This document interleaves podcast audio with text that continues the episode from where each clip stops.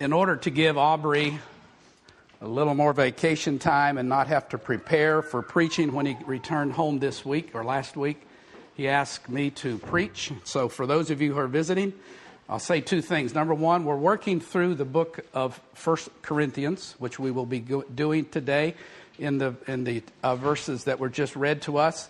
And second, this is the B team, and I apologize.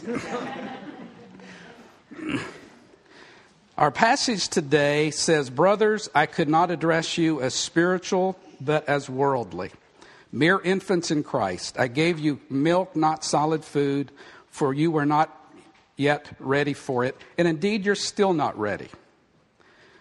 You're still worldly, for there is jealousy and quarreling among you. For you're not acting, you're acting like mere men. Some of you are saying, I follow Paul, and some are saying, I follow Apollos.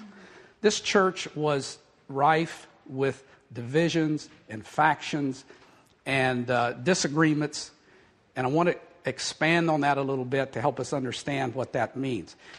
If you go back to verse 10 of chapter 1, Paul introduces this whole problem. He says, Some of you say I follow Paul, some say I follow Cephas, some say I follow Apollos, some say I follow Jesus.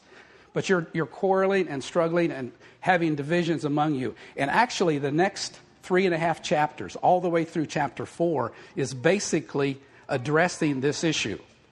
Now, Paul kind of has a style of writing.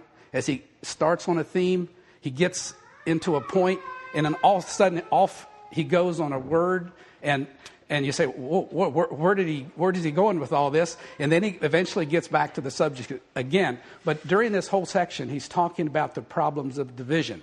And I want to expand on that a little bit to say kind of the who, the, the what, and the, and the who of these divisions. What was the extent of these divisions? Uh, other words, signs of an unhealthy church. And then, secondly, wanted to look under the surface of these verses that we're looking at here today and ask the question why? Why? Why did this happen? Why do they have these special struggles in this church? And then, as a part of that, is okay, what lessons can we learn about a marks and pointers to a healthy church? If you read through the book of 1 Corinthians, I think a careful reading indicates that there are at least four factions at work, four divisions, four groups. The first I would call the grace, freedom, and libertarian faction. Uh, you'll see that in uh, when Paul is discussing the issue of, of meat offered to idols, he quotes them back to themselves and says, Everything is permissible to me. So there was a group there that said, Anything goes. It's okay to eat meat offered to idols. Or when he was discussing an immoral situation in the church where a man was apparently having a, a, an improper relationship with probably his mother in law, he said, Some of you, in approaching this issue, are boasting about it. It's like you, we have freedom in Christ. So there was this group that emphasized our freedom, our liberty, and minimized uh, obedience. And perhaps they were identifying with Paul. Paul emphasized, uh, he, had a radical conversion from the Jewish faith, uh, moving toward God and toward freedom and the, the power that's in Christ, and moving away from the legalism that was in the, the Jewish faith. He was a Pharisee, and he, he, he really walked away from that. And so he emphasized the, the, uh, the freedom that's in Christ. And so they said, okay, I'm, i follow Paul in this. He's the man that uh, believes in freedom, in uh, freedom of the believer. The second group was a group that I would call the legalistic, ascetic, or works, works faction. They went on the opposite side. So, for example, the, on the issue of meat offered to idols, what did they say? oh, you, you shouldn't do that. You've got to be careful. That's, we, we don't want to go there. Or in, uh, when, when Paul was talking about marriage and sexual relations uh, in, the, in chapters uh, 6 and 7, he quoted a group who said, It is better that a man not touch a woman. He's quoting them. Now, what this really was saying was, it's better that a man not have sexual relationships with a woman.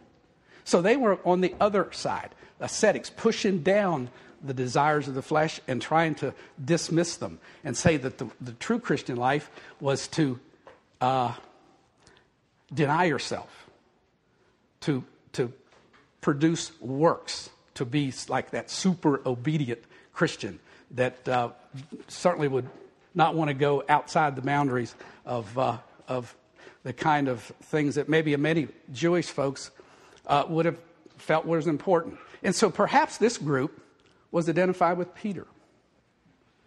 Peter struggled as a Christian with understanding what it meant to be free in Christ, free from the legal structures of the Jewish faith. For example, when Paul is writing in, in the book of Galatians, which is an earlier book than this, he says, I was preaching. Well, let's just look and see what he says. Galatians uh, chapter 2, verse, uh, verse 3 Yet not even Titus, who was with me, was compelled to be circumcised, even though he was a Greek. This matter arose because some false brothers had infiltrated our ranks to spy on us the freedom we have in Christ Jesus and to make us slaves. And we did not give in, in to them for a moment.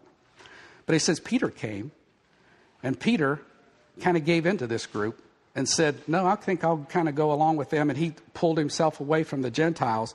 And he says, I confronted Peter directly. Now, I'm not going to draw a wedge between Peter and Paul here. They were on the same page. But I think what was happening in this church in Corinth with young Christians was one group was picking up one emphasis from one church leader, and another group was picking up a, a, little different emphasis from another and magnifying the difference. So we had this group that said works and legalism is, is a key to being a faithful Christian. A third group I would call the charismatic gifts faction. Paul devoted a whole chapter later in the book on this whole divisive issue of the charismatic gifts, particularly speaking in tongues. There were some who thought this was really the gift, and they would drive a wedge between them and others who maybe didn't feel that that was quite so important. And again, this may be a group identified with Paul as Paul was talking about the spiritual gifts and talking about speaking in tongues within the church, he, his basic theme was this needs to be under control and be appropriate. But he says, I speak in tongues more than any of you do. So they could have been picking up on Paul and making this an emphasis from his ministry. And then there's another group, the fourth group I would identify in, the, in this church. That's called, I would call the the knowledge and wisdom faction. Uh, it's, it's, they emphasized the intellect, the, the theology. Uh, they were emphasizing the, the, the Greek value of uh, oratory and knowledge and wisdom. And I suspect that indeed this group was identifying themselves with Apollos. Now, what do we know about Apollos in the scripture? In, in Acts 18, we hear that he was preaching uh, and powerfully refuting and def- uh, the, the Jewish uh, counter argument against Christ and, and, and, and uh, defending the faith in a very powerful and intellectual way. And then Priscilla and Aquila comes along and they said, Have you heard of the Holy Spirit? He says, Who's he? What's that? And he then be, was filled with the Holy Spirit. I, I see Apollos as, as the kind of person who was converted as an intellectual. It was an intellectual conversion. He, he was schooled in the finest schools of the world in his day, which was in Alexandria.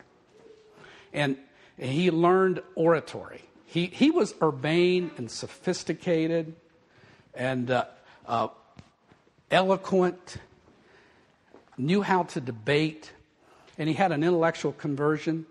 I don't want to minimize that. I'm sure the Spirit of God was working in his heart, but I could see some people in Corinth picking up on, on, uh, on Apollos and saying, that's, that's my kind of Christianity, the intellectual part.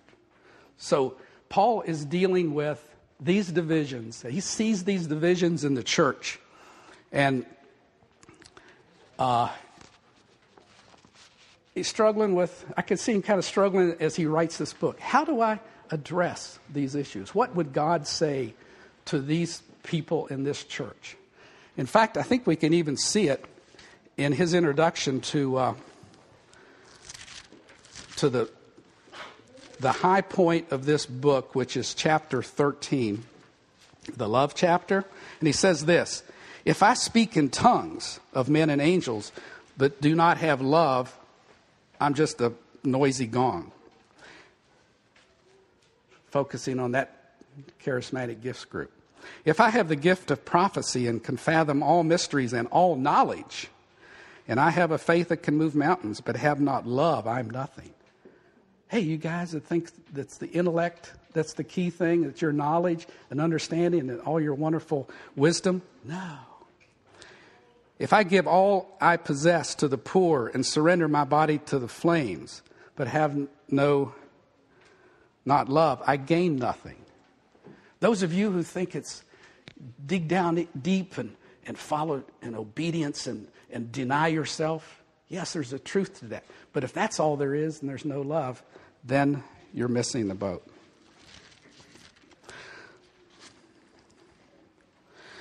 This, the slight differences in emphasis and gifting and ministry that these men had dumped into the Greek philosophy of Epicureanism and sto- Stoicism and the emphasis on eloquence and knowledge. It was like hitting a tinderbox. And all this, and this church was just divided in the midst of all this.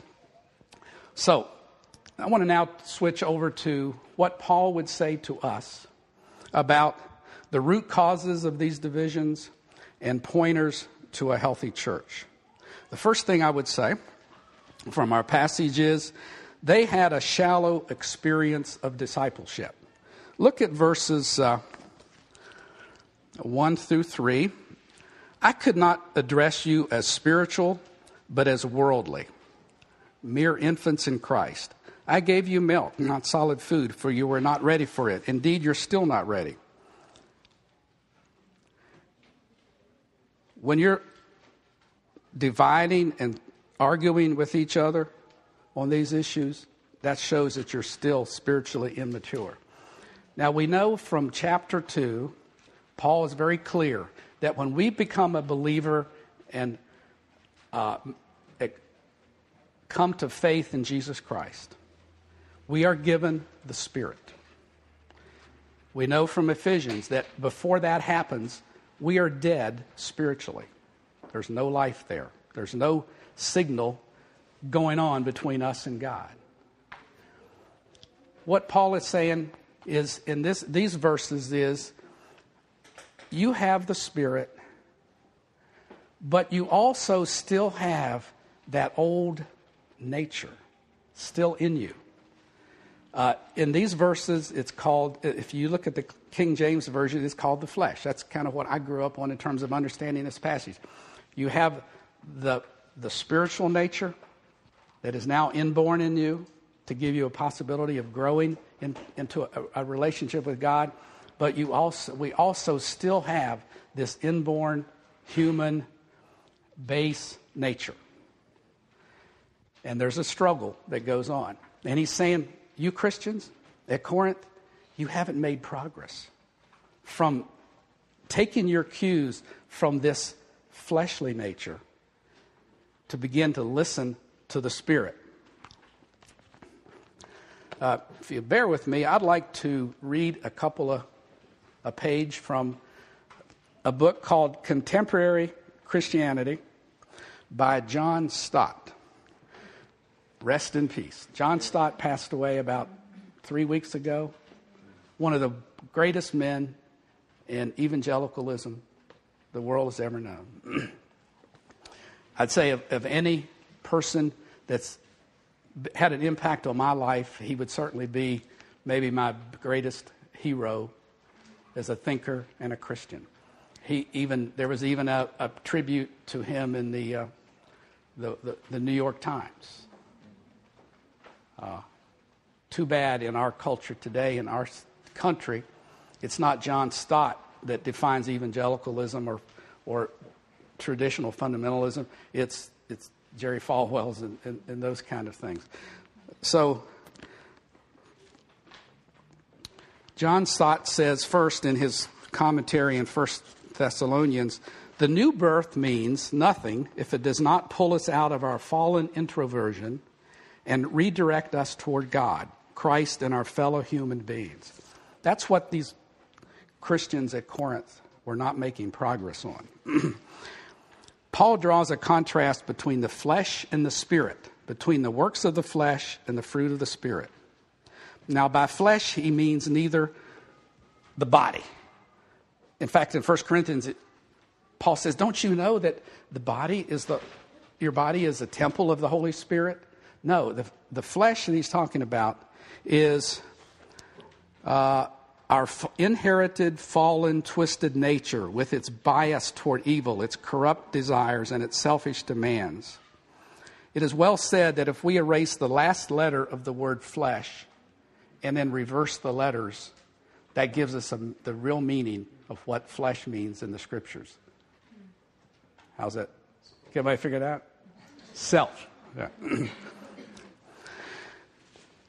Here are the two protagonists in the struggle which Paul describes. On the one hand is the flesh, our self centered fallen nature, and then the other, the spirit, the personal indwelling spirit of God. Paul says three things about this. First, the desires of the flesh and the spirit are active desires. It's a struggle, it's a battle, it never ends. Some of you are younger than I am.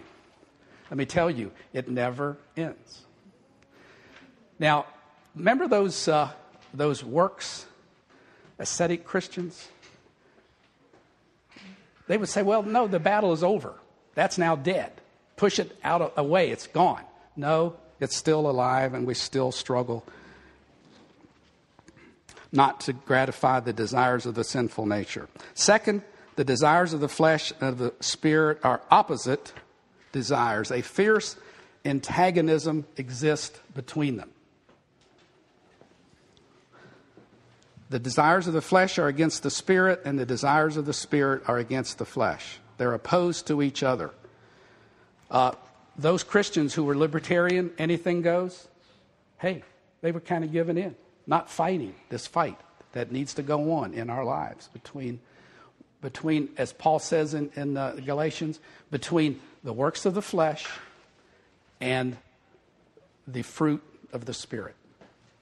So Paul's saying Christians, one reason you're experiencing these problems and divisions and struggles in your church is that you have a very shallow view and experience of what it means to be a disciple of Christ. You're not entering that struggle, you're not um, making progress. Now, that progress, from my experience, for those who uh, of us would want to seek to become stronger and more mature Christians, it's like two steps forward and a step back. It's like three forward and two back. It's like one forward and two back. But as we seek to follow the Spirit, Paul says we can begin to grow in the knowledge of the Scripture. So, a healthy church is a church with healthy Christians that are growing. How do we grow? Uh, there was this old farmer had an old dog, two dogs. And they were about equally matched and they fought all the time. So one time someone asked him, said, Well, wh- which one wins? The old guy thought a while. Says, Well, I guess it's the one I feeds the most. Which one are we feeding the most? The works of the flesh or walking in the Spirit? And what we read, what we think about, what we do, how we spend our time. Do we go to church? Do we worship? Are we in small groups? Do we study the scriptures? Do we watch TV? What is it we do? What is it we do? A healthy church has healthy Christians who are growing in Christ. A healthy church helps all of us to grow and not just be stagnant in the same place as these as Paul was saying these Christians were. The second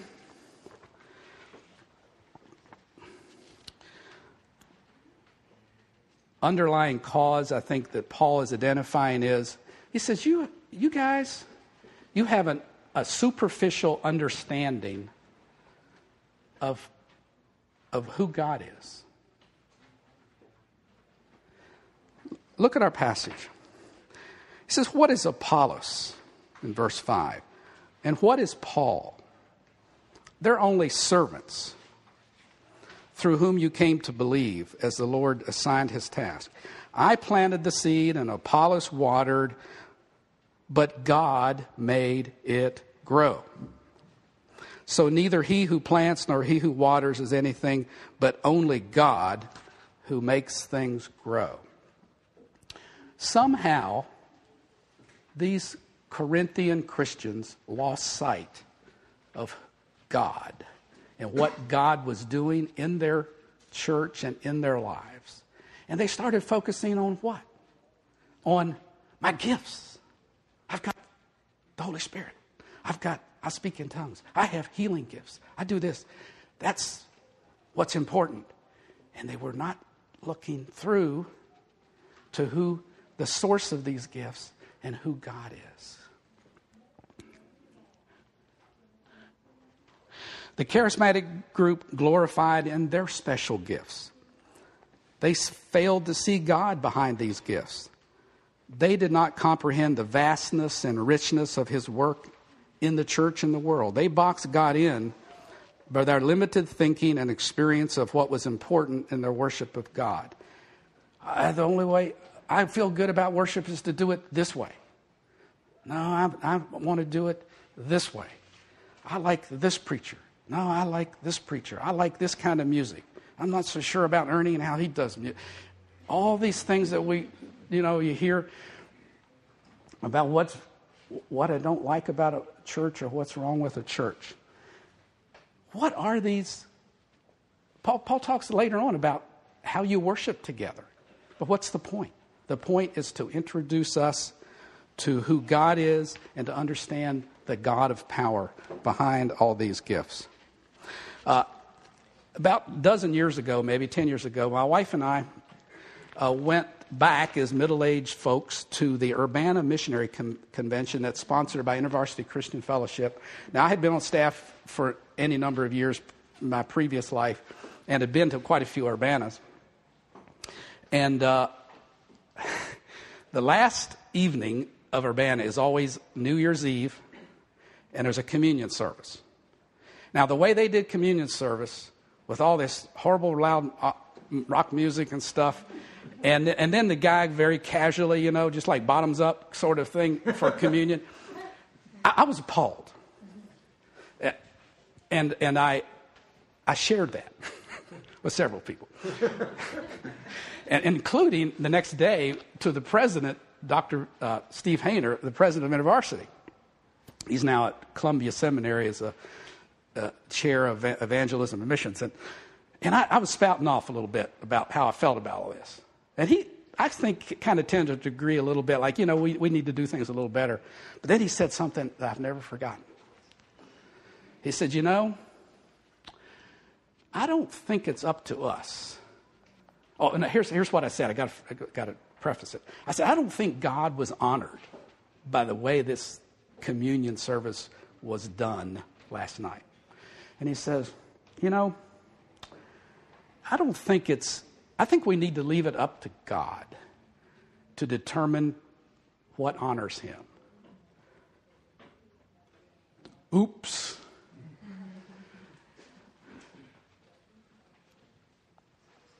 we can get too hung up on the way things are done that maybe just doesn't exactly please us because we're not focusing on the big picture of who God is. Now, in this superficial understanding of God, there was also this knowledge and wisdom group. Any of you been in a church where it was pretty obvious there was a certain group of Christians in there, maybe some of the leaders, who had it all figured out? They had it all figured out. They knew what was true. They knew what was not true.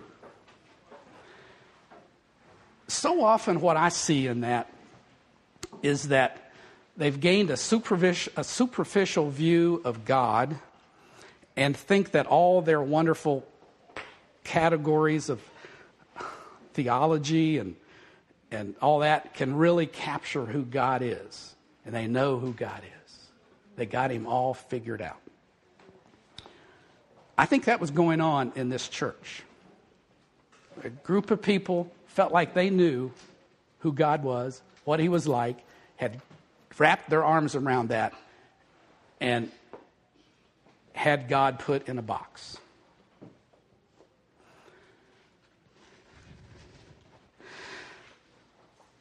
I don't think there's anything can be more destructive than that in the church. And what I would say is, I would call us to have what I would call a humble theology. Now, I don't mean by that a weak theology that's mamby pamby and wishy washy and so on, but one that centers on the truth of the gospel, the essentials of the Christian faith, and is charitable and somewhat flexible on the non essentials. And I think we have an example of that in Paul. Paul says in, uh, in chapter 15, later on in the book, he says this.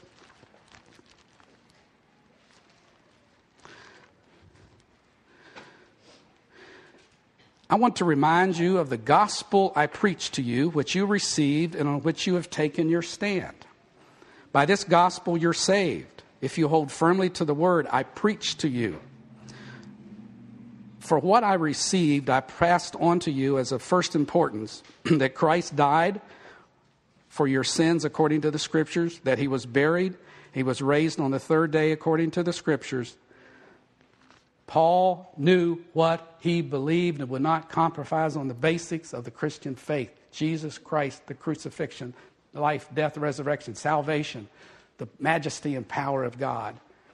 But he also says in a chapter or two before that, in chapter 13, I think it is, he says in verse, uh, verse 9, For we know in part and we prophesy in part. But when perfection comes, the imperfect disappears. When I, I was a child, I talked like a child, I thought like a child, I reasoned like a child. But when I became a man, I put away childish ways. Now we see in a poor reflection as in a mirror, then we shall see him face to face. He, Paul, knew he didn't know everything. We only can know a little bit of God. What did St. Augustine he said? He said, if you can comprehend it, it's not God.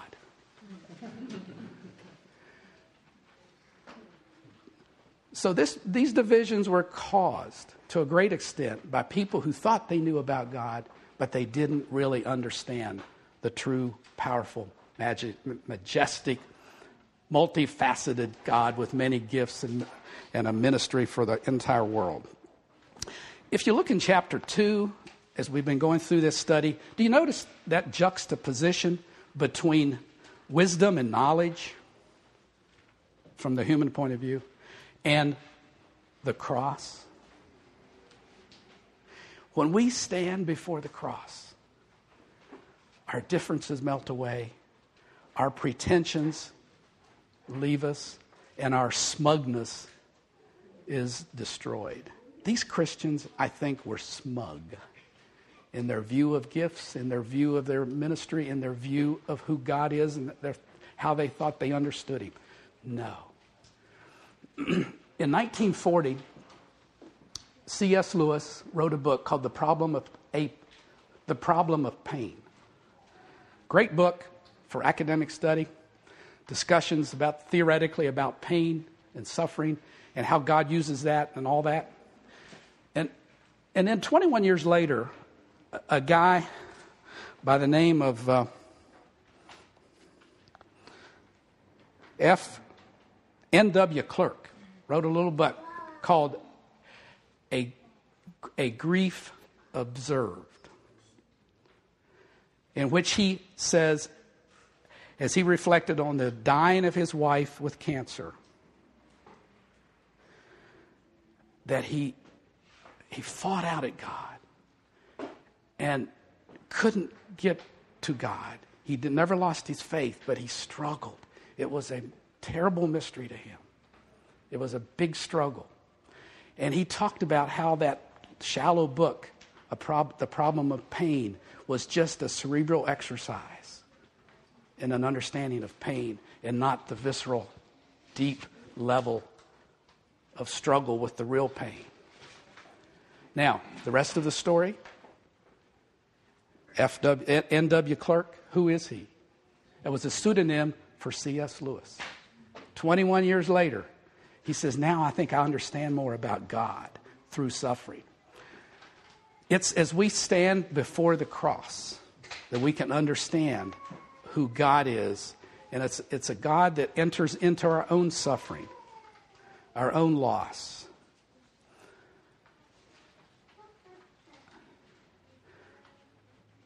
We, we come here to confess our sins to open ourselves up before this Jesus Christ who died on the cross, saying, We are needy people and we need to come into your presence and know you and receive your grace and blessing in our lives. We can't figure you out, God. Uh, I would make one mild suggestion for our church. When we go through, we do our confession. How about when we kneel? We kneel toward the cross, not turn in our chairs and look back that way. Just a little suggestion. uh, the third reason for their struggles and divisions, I think, is a failure of leadership. In our passage, um, it says, You guys were not looking at us. You were not looking, you were looking at us, Apollos and me, Paul, and not somehow or other seeing God through us. Who are we? We are servants of God. There's nothing that can, in addition to know it all attitude theologically and a, a lack of humility in our theology that will destroy a church quicker than poor leadership. You know, th- this book was, was written to very specific situation. It wasn't a very, it wasn't a general theological book for a bunch of Christians out there. It was, and, and, and so as Paul dealt with all these situations, what, what's interesting to me is, yeah, I don't see any reference to leadership in the church. I'm not sure exactly what to make of that, but there were leaders. If there are factions, there are leaders. you know, a few of us can sit around have an opinion, go home, express it to our spouse, but, but that's not a faction. A faction was a group of people get together, say, yeah, right, I agree with that. Yeah. So there were leaders here. These leaders failed to understand what it meant to be a servant of God in ministry to others as we think about our church, leadership is so important. I've seen churches really hindered when wrong the wrong leaders got into were put in the position. Immature Christians. I've seen Christians almost destroyed by being put into positions of leadership too quickly. So we have a process that we want to make sure that we are being wise in our choice of leaders for our church. Be praying about that as, as we would expand the leadership at our church. We have a great pastor. I think he's wise beyond his years. Uh, I'm very grateful for that. I'm grateful for the leadership we have, and I pray that God will raise up more, more preachers. George Herbert was a British poet in the early 1600s. He wrote a number of poems, uh, and it sought to bridge the gap between heaven and earth, between the believer and Christ. His poem, Windows, explores the role of preaching in the life of the church with the opening line Lord, how may man preach thy eternal word? In another poem called Elixir, he has this to say about the role of the word and the preacher. On man that looks on glass, on it may stay his eye, or if he pleaseth, through it pass, and then the heaven spy. When you listen to Aubrey, to me, whoever's preaching, are you looking at the person like the Corinthians were, Paul or Apollos? Or are you looking through that glass to the God behind that's speaking to you and saying, Here's what is my word for you today that can help you be a better disciple. As we continue to study this important letter, let's eagerly look through the glass of preaching to the one behind the preaching, to God Himself. Let's pray.